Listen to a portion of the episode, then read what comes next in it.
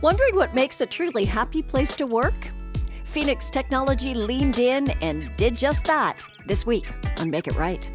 Our first couple of years on our lean journey actually were counterproductive. We, we got worse. And so we were less productive. Employee morale was really, really going down. And we just did not have the right approach. And the other thing was, it was only the leaders involved in the training and involved in the meetings. And frankly, leaders in most organizations don't know what's going on on the floor level. They don't get engaged. And so here we are making decisions for what works best, having no idea what goes on. Mm-hmm. And so it just, it was a kind of a dark period for us in, in regards to how we were operating. And then uh, a good friend of mine, um, his name's Rick Egling, he owns a company that um, is very close to ours called Fireblast. He introduced me to a book called Two Second Lean by an author named Paul Akers. And it simply, well, it just basically simplified the approach and led us to recognizing that first you have to work on your culture. It has to be everybody involved.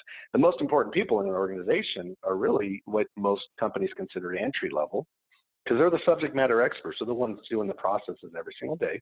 So they have to be part of the engagement. It can't be top down. It can't be bottom up. It's got to be everybody.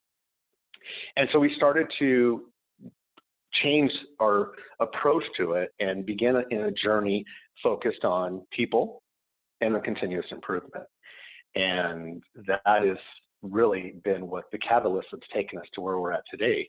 Um, and it, you know, it started a little rough. We daily meetings and things like that. You, you're almost like standing around going, "What do we talk about?" But as it evolved, we started to see this strengthening culture, this amazing culture of joy, which is something that came along with it. And by empowering our people, they in turn drove the success of the business. You know, in a lot of ways, I feel like the least effective person here because I'm not the one that's making the business great. It's our people. A truly inspiring story of business transformation coming up this week on Make It Right.